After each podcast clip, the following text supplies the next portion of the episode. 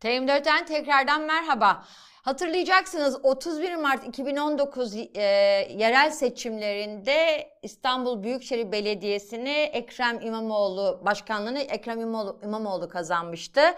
Ve e, aslında bu tarihten sonra Ekrem İmamoğlu ve İBB çeşitli e, soruşturmalarla, çeşitli haberlerle aslında iktidarın e, hedefine oturdu. O haberlerden bir tanesi hatırlayacağınız üzere bu e, 31 Mart seçim sonuçlarıyla ilgili e, sandık kurulu üyelerinin FETÖ ile bağlantılı olduğu iddiası gündeme gelmişti. E, o yaklaşık 43 kişilik bir sandık kurulu üyesi hakkında soruşturma başlatılmıştı. O soruşturmaların hemen hemen hepsi beraatle sonuçlandı. Yani 31 Mart seçimleri sonucu İBB'yi Ekrem İmamoğlu'nun kazanmasından sonra İBB'yi hedefe koyan bir haber ve haberin ardından e, gelişen yargı süreci böyle sonuçlanmıştı. Dün de benzer bir olayla karşı karşıya kaldı İstanbul Büyükşehir Belediyesi. Hatırlayacağınız üzere 8 Ekim'de İstanbul'dan bir cenaze aracı yola çıktı. Bu cenaze aracının üstünde İstanbul Büyükşehir Belediyesi yazıyordu ve şehirler arası cenaze nakil aracı da e, yazısı da aracın üstünde vardı.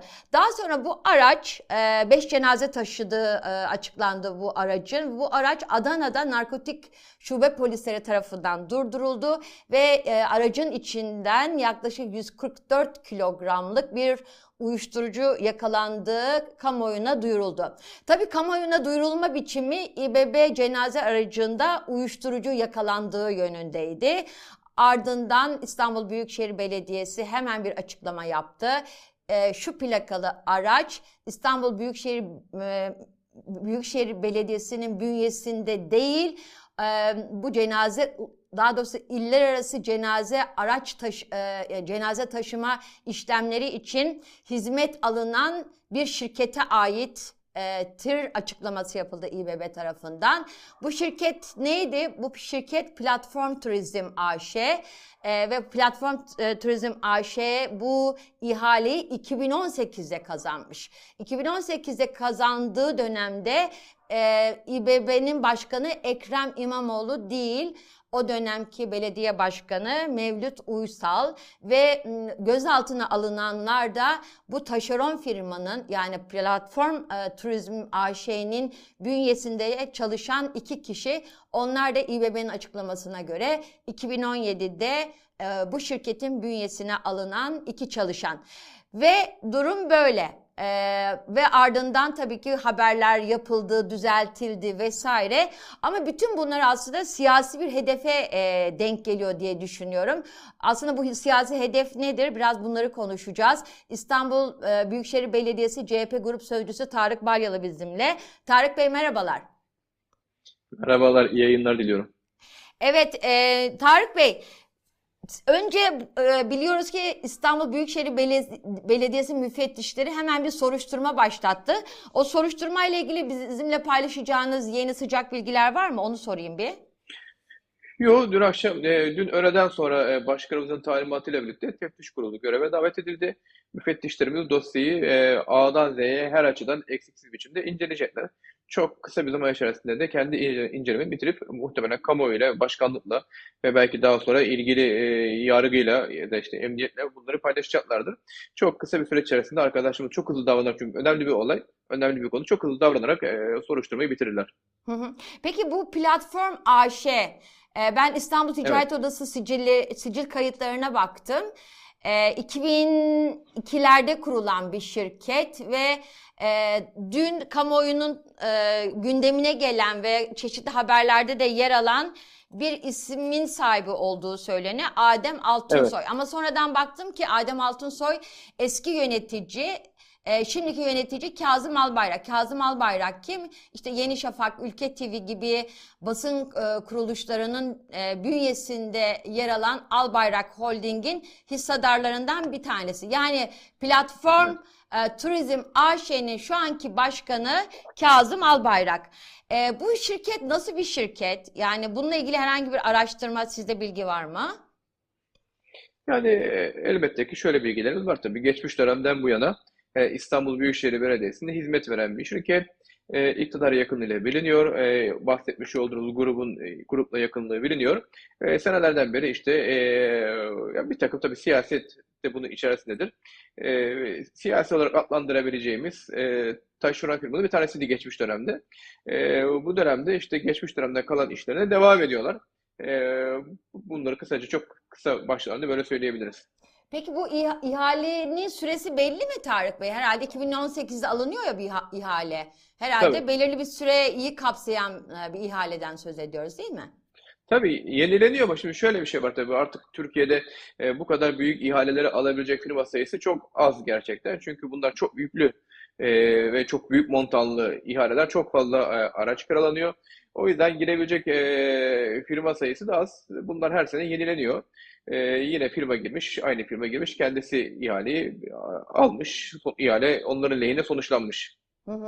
Peki bu iki çalışanla ilgili sizde bilgi var mı? Ben e, Ersin Erbay ve Bünyamin Samancı. Şimdi tabii e, ekstra bir bilgi varsa soruşturma sonucunda ortaya çıkacaktır. Teftiş kurulumuz, müfettişlerimiz ortaya çıkartırlar ama bizim açımızdan baktığınızda e, sıradan iki çalışan gözüküyor sadece. E, şunu da söyleyelim ya Büyükşehir Belediyesi yani büyük bir organizasyon. Büyükşehir Belediye'mizin 28 ayrı iştiraki var. E, 30 civarında daire başkanlığı var. E, iki tane de bağlı kuruluşu İSKİ İETT var. Toplamda baktığınızda 86 bin çalışan olan devasa bir kuruluş burası. E, az önce bahsettiğiniz firma gibi de çok sayıda taşeronu var. Yani bunlarla birlikte 100 bin, 120 bin çalışan belki de olduğu bir yapıdan bahsediyoruz. 86 bin de bunun bir şekilde kendi içerisinde. Bu bahsedilen iki kişi de bu 86 bin çalışanımızdan iki tanesi değil. Hı. Taşeron firmanın e, sigorta bordrosunda bulunan, orada sigortalı olan iki tane çalışan. Elbette ki e, e, SEKMİ İdare Büyükşehir Belediyesi ait olmakla birlikte e, bize bu bunlarla çalışma e, şeyini sunan da e, ilgili firma onlardan geliyor. Dolayısıyla onlarla çalışılıyor.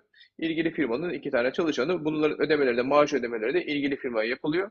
İlgili firma, e, taşeron firma işte bu çalışanların maaşlarını ödüyorlar. Araç da aynı şekilde yine aynı ihale kapsamında e, ilgili firmadan e, ihale yoluyla kiralanmış, e, alınmış araçlar. Yine Büyükşehir Belediyesi'nin kendi mülkiyetinde olan araçlar değil bunlar. Peki yine bu platform e, platform turizm AŞ'nin bir açıklaması var. Diyor ki işte e, şartname ve sözleşme gereği İstanbul Büyükşehir Belediyesi'nin yönetim, denetim ve kontrolündedir bu araçlar diyor. Bununla ilgili ne diyeceksiniz? Elbette ki sevk ve İstanbul Büyükşehir Belediyesi'nde sonuçta Mezarlıklar Müdürlüğü ve cenaze işlemleri Büyükşehir Belediyesi uhdesinde yapılıyor. Bir vatandaş vefat ettiğinde e, onların yakınlarının talebi doğrultusunda e, memleketlerine cenaze gönderilebiliyor. E, memleketlerine giderken ayrıca vatandaşlarımız da eğer isterlerse cenazeye eşlik edebiliyorlar. Bazı cenazelerde sadece cenaze nakil araçlarıyla birlikte memleketlerine e, yolcu ediliyor ve oradan defnediliyor. Bu araç da aslında böyle bir araç. 8 Ekim tarihinde e, buradan görevlendirmeyle çıkmış. E, önce Nevşehir'e, sonra Kayseri'ye, sonra Adana'ya, sonra Urfa'ya ve en son Diyarbakır'a uğramış. E, oralara her birine her ile cenaze bırakmış. 5 ayrı ile cenaze bırakmış. Diyarbakır'dan da e, 9'u akşamı saat 18-15'te ayrılıyor. İstanbul'a doğru dönüşe geçiyor ve saat 23-15 civarında da Adana'da bu operasyon oluyor. Yani 8'inde başlayan 9'u akşamında e, bu operasyona sona eren 5 ayrı ile uğranarak cenazelerin defnedildiği aslında bir görevlendirme bu. O yüzden e, gerçekten bu me- mesele bu seyahatin neresinde olduğu, nasıl olduğu bunu bizim bilebilmemiz yani gerçekten mümkün değil. Yani emniyetin, e, narkotik birimlerinin e, ya da yargının ortaya çıkartacağı bir meseledir. Ama e, bildiğim kadarıyla GPR, G- GPRS üzerinden herhalde bu araçlar kontrol edilebiliyor. En son durak Diyarbakır ve sonrasındaki Evet. dönüş yolunda e, normal güzergahın dışında bir gidiş varsa herhalde burada ortaya çıkar değil mi soruşturmada? Elbette ki, elbette ki çıkar.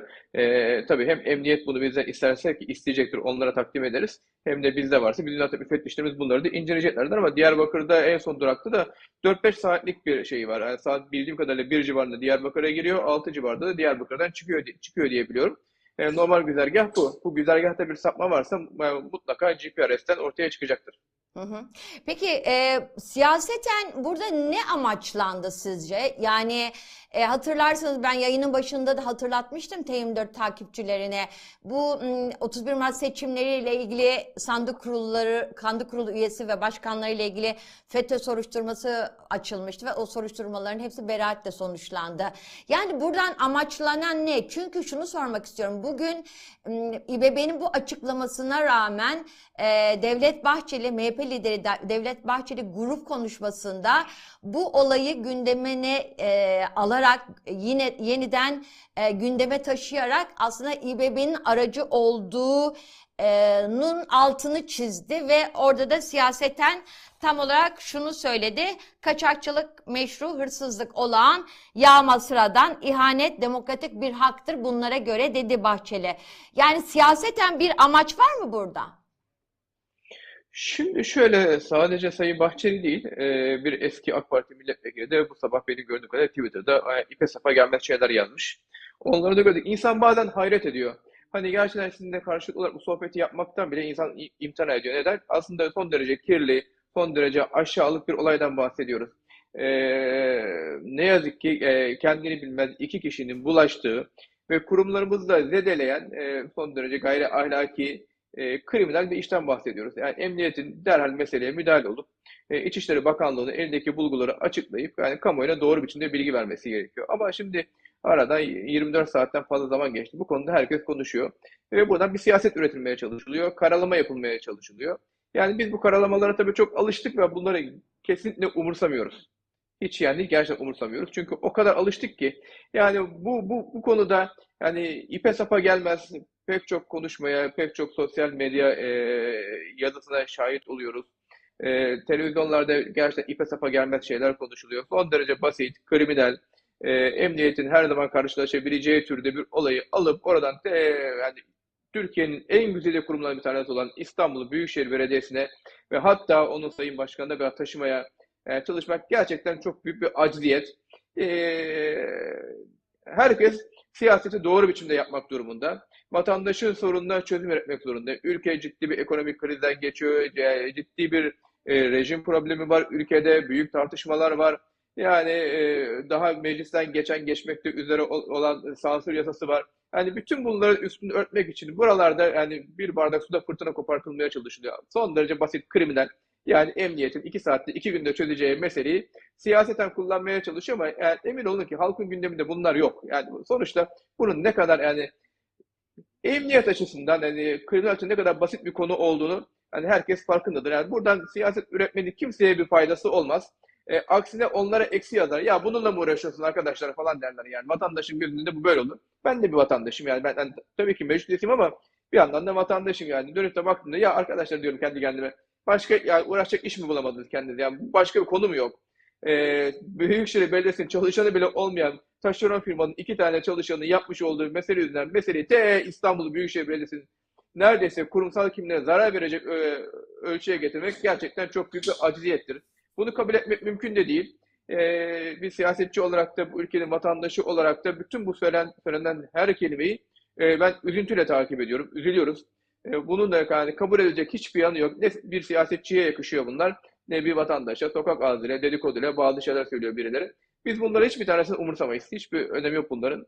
Biz bu konuda emniyetimize, yargımıza sonuna kadar yardımcı olur. Elimizdeki bilgileri ve belgeleri emniyetimizle derhal hızlı bir şekilde paylaşır.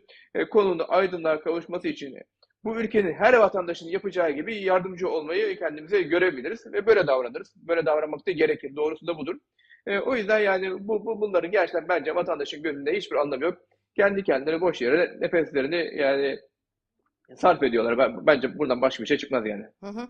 Peki Tarık Bey, şunu merak ediyorum ben. Yani söz konusu hizmeti veren taşeron firma, işte Platform Turizm, az önce işte İstanbul Ticaret Sicil Odası kayıtlarına göre başkan, başkanı Kazım Albayrak görünüyor. Yani böyle bir haber aslında o şirketi ve o şirketin bağlı bulunduğu e, kişileri aslında zan altında bırakmaz mı? Yani bir taraftan da bir garip bir tablo var değil mi? Şöyle, bence orada e, o firmayı da zan altında bırakmaz. Açık konuşmak gerekirse. Yani o firmada böyle bir şey yapmış değildir. Yani o firmanın sahipleri de bu iki tane çalışan hakkında bilgi sahibi değillerdir. Bu bence yani doğrusudur. Ama problem şu. Burada siyaseten bir problem var. e, şimdi e, aracı Büyükşehir Belediyesi'ni zannederek İBB'nin cenaze aracıyla başlık atacaksınız. Sonrasında da hani aracın İBB'nin e, kendi aracı olmadığı taşeron firma aracı olduğunu görünce de sadece cenaze aracı diye e, şimdi yaptığınız haberin başlığını değiştireceksiniz. Yani bu bu da yani işte basın kuruluşlarının siyasete nasıl müdahale ettiğini, nasıl müdahale olduğunu, nasıl taraf olduğunu gösteren e, çok net bir yani gösterge. Elbette ki o firmanın sahiplerinin de yani ilgililerin de böyle bir şeyden haberleri de olmaz. İki tane çalışan. Onların da binlerce çalışanı vardır. Belki 3000 5000 çalışanı vardır. Onlar da nereden bilsinler yani iki tane adam böyle bir şey yapmış. Onlar da bilmezler ama yani etik olarak görüp baktığınızda yani basın etiği olarak değerlendirdiğinizde önce İBB'yi karalamak için İBB'nin cenaze aracında uyuşturucu bulundu diye başlık atacaksınız. Sonrasında da e, başlığı değiştirip işte cenaze aracında uyuşturucu bulundu diyeceksiniz. Yani bu bu gerçekten etik olarak bence problemli bir davranış. Yoksa ben yani o, o firmanın sahiplerinin de böyle bir şeyden haberli olduğunu asla inanmam. Bu da doğru da olmaz. E, bu da e, bunu da söylemek bir komplo teorisi olur zaten. Bunun da aslı yoktur bence. Asla böyle bir şey olacağına inanmıyorum ben de. Peki e, Ama etik açısından, işin yönetilmesi açısından da yani basın açısından değerlendirirseniz yaptıkları da ne yazık ki doğru da değil yani. Hı hı. Peki İBB müfettişlerinin bu e, şirket yönetimiyle bir görüşmesi olacak mı soruşturma kapsamında? İBB bünyesindeki elbette. soruşturma kapsamında. E, tabii ben müfettişler çalışma yöntemi bilmiyorum ama ben mali müşavirim. Yani teftişe ve denetimi nasıl yapıldığını bilirim. Elbette ki e, hem çalışanlarla hani bu kişilik ilişki çalışanlarla ilgili de bir e, sorgulama olur. Hem ilgili firmayla da bu konuda iletişime geçilir ve onların da bu konudaki bilgilerine başvurulur tabii ki de. Bu da gayet normal bir prosedürdür. Onun sonucunda bütün bunlar değerlendirilir. Teftiş kurulumuz, müfettişlerimiz bir rapor hazırlarlar ve o raporu da e, önce başkanlığa sunarlar. Sonrasında da e, ilgili yargı kurumlarıyla paylaşıp e, kamuoyuyla da bu konuyu paylaşırlar. E, bütün açıklığıyla ortaya çıkar. Yani Hı bu yani gerçekten emniyetimizin e, ya da bizim müfettişlerimizin e, kolaylıkla bulabileceği aslında bir olaydır. Umarım arkasında daha başka bir şey de yoktur. Daha başka bir şey olma, olmaz. E, bizim ilk başta e, bütün samimiyetimizle aklımıza gelen bu. Ama bu ülkede yani oyun biter mi? Bitmez. E, bunu da biliyoruz. Yani bir yandan da bunu da düşünmüyor değiliz tabii ki de. Ama bizim öncelikli görevimiz şu anda yani yargıya intikal eden bu konuda emniyetimize ve yargımıza yardımcı olmak. Kendi müfettişlerimiz ar- aracılığıyla da e, soruşturmayı tamamlayıp bütün doğru bilgileri kamuoyuyla paylaşmak. Çünkü biz her yaptığını kamuoyuyla doğru biçimde paylaşmayı görev edinmiş e, bir yönetimiz. Ve buna uygun davranıyoruz. Sonucu elbette ki kamuoyuyla paylaşırız. Yani bu e, İBB müfettişlerin hazırlayacağı rapor e, tabii ki sunulacak dediğiniz gibi emniyete. Tabii ki. E, ama işte rap- raporun içeriği e, aslında soruşturmanın selameti açısından da önemli bir e, delil olacak diye düşünüyorum. Eğer amaç başka bir şey değilse tabii ki. Peki şunu sormak Evet, istiyorum. mutlaka, Bu rapor ne zaman çıkar? Var mı? Yani böyle bir ortalama bir süre var mı İBB'nin hazırlayacağı rapor? Ya tabii ortalama bir süre yok. Ee, meselenin ne kadar derin olduğuna göre değişir. Yani bir ayda da çıkabilir, üç ayda da çıkabilir. Müfettişlerimizin e, yapacağı, yani isteyeceği bilgilere, belgelere göre bu değişiklik gösterebilir. Hı hı, hı. Peki çamurat izi kalsın siyaseti tutuyor mu sizce Tarık Bey? Bence tutmuyor. Bunun halk tarafında hiçbir karşılığı da yok. Yani hı. doğruyu söyleyeceksiniz. Ee, Zaten halk şimdi bu olaya baktığında ne olduğunu görüyor. Herkes görüyor yani baktığında ne olduğunu. Yani görmemek için e, böyle siyasi olmak lazım. Başka bir şeye gerek yok yani. Gözü kapalı siyasi değilseniz e, yandaş hani herkes tabii partilidir ama e, bu kadar gözü kapalı bir yandaş değilseniz orada ne olduğunu herkes görüyor. E, o yüzden bence ha, bu tür çamur at izi kalsın meselelerin yani sokakta hiçbir karşılığı da olmaz. Peki son İki olarak gün şunu soracağım bu, Tarık bu, Bey. bu, bu Heh, mesele bu buyurun. mesele şuna şuna yarar. Ee, asıl meselenin tartışılmasını engeller. Asıl mesele sansür yasasıdır, asıl mesele ekonomidir, asıl mesele dövizdir, enflasyondur, vatandaşın e, mutfağındaki yangındır. Yani peynir fiyatlarıdır, peynirdeki zam oranıdır, e, çocuklarımızın geleceğidir, e, önümüzdeki seçimlerdir. Asıl mesele bunlardır. Asıl meseleyi kapatmak için böyle suni gündemlerle kendilerine göre politika yaratmaya çalışıyorlar ama vatandaş bunu hepsinin farkındadır yani. Hı hı. Son olarak şunu soracağım. Ee, sonuçta Tabii. e, İBB meclisinde çok sayıda e, işte üye var ve farklı farklı partilerden Tabii. üyeler var. Özellikle AKP'li üyeler bu son olayla ilgili hiç böyle karşılaşmanız oldu mu? Bu olayla ilgili Tabii. ya bir şeyleri oldu mu, yorumları oldu mu? Yani şöyle, e, Dün mecliste de konu gündeme geldi. Mecliste de konuştuk. Aynı burada konuştum. Ben mecliste de konuştum. Yani ufacık bir meseleyi aslında tabii kendi içinde çok önemli mesele ama yani Büyükşehir Belediyesi'nin herhangi bir ilgisinin, alakasının olmadığı meseleyi buraya getirmek küçük bir siyasetten başka bir şey değil. Ee, pek çok arkadaşımız da tabii bunu konuştuğumuzda onlar da durumu farkındalar yani. Ne diyecekler? Sonuçta narkotiğin el koymuş olduğu bir dosya var ortada. Neyse onlar gereğini yapıp o süreç kendi halinde yürüyecek zaten. Buradan da birileri siyaset yapmak istediğini elbette ki pek çok AK Partili arkadaşımız da farkında. Ama ne yazık ki siyasetin Türkiye'de hani böyle kötü bir yanı da e, kötü bir alışkanlığı oluşmuş durumda. Çamura izi kalsın diye. Hı hı. Vatandaşın aklıyla dalga geçen e, işler yapıyorlar yani bazı Ama yine de böyle açık açık ya bunlar olmaz işler diyen var mı hiç AKP'li üyeler? Ya Ha. ben ben yani bu işe ya gerçekten bu iş nasıl oldu diyen hiç yani AK Partili meclis arkadaşlar rastlamadım şu ana kadar. Hı E, Benim konuşmadıklarım arasında varsa onu bilmem. Ama benim konuştuklarım da aşağı yukarı e, benim de hani şey söyler işte iki tane yani kendi bilmediğin karışmış olduğu ne yazık ki kriminal bir olay. Mesele bu kadar yani aslında. Hı hı, hı hı. Peki Tarık Bey çok teşekkürler, çok sağ olun. Ben teşekkür Ee, ederim. işte zaten herhalde e, bu özellikle soruşturma do- dosyasını, raporunu daha doğrusu İBB'nin bünyesindeki soruşturma raporunu da takip edeceğiz. Çünkü tam da dediğiniz gibi dezenformasyon yasası eli kulağında, tam da dezenformasyon yani halkın e, algısını inşa eden işte e, bir tür e, doğru olmayan haberlerin gündeme sokulduğu bu dezenformasyon içerikli haberlerin nelere yol açtığı konusunda da tabii ki bu yasa aslında kimi koruyor, kimi koru- ko- koruyacak, kimi korumayacak e, da biraz da bunun turnusol kağıdı olacak diye düşünüyorum herhalde. Ben burada Çok çok bir şey sorabilir miyim? Hı hı. Burada ben bir şey sormak istiyorum. Tabii Şimdi ki. dezenformasyon yasası eğer yürürlüğe girerse şimdi bu yapılan dezenformasyonun karşılığında suç oluşmuş oluyor mu? Suçun sonuçta gerçekle ilgisi olmayan bir konuda yalan üretiliyor. O zaman dezenformasyon yasasının tam karşılığı olan şey aslında bu üretilen e, yalan içeriklerdir Büyükşehir Belediyesi hakkında. Yani orada denk düşen bir durum ortada. İşte e, bu Eğer yasa öyleyse, eğer öyleyse bu da Bu böyle. yasa e, işte resmi gazetede yayınlandıktan ve yürürlüğe girdikten sonra aslında dediğim gibi hangi haberleri hakiki anlamda e, de- dezenformatif bilgi içeriyor, içermiyor konusunda e, işte e, değerlendirecek bütün bunları göreceğiz. Tam da bu haberler aslında bu yasanın da testi sınavı anlamına gelecek. Çok sağ olun Tarık Bey. Ben teşekkür ederim. İyi yayınlar dilerim.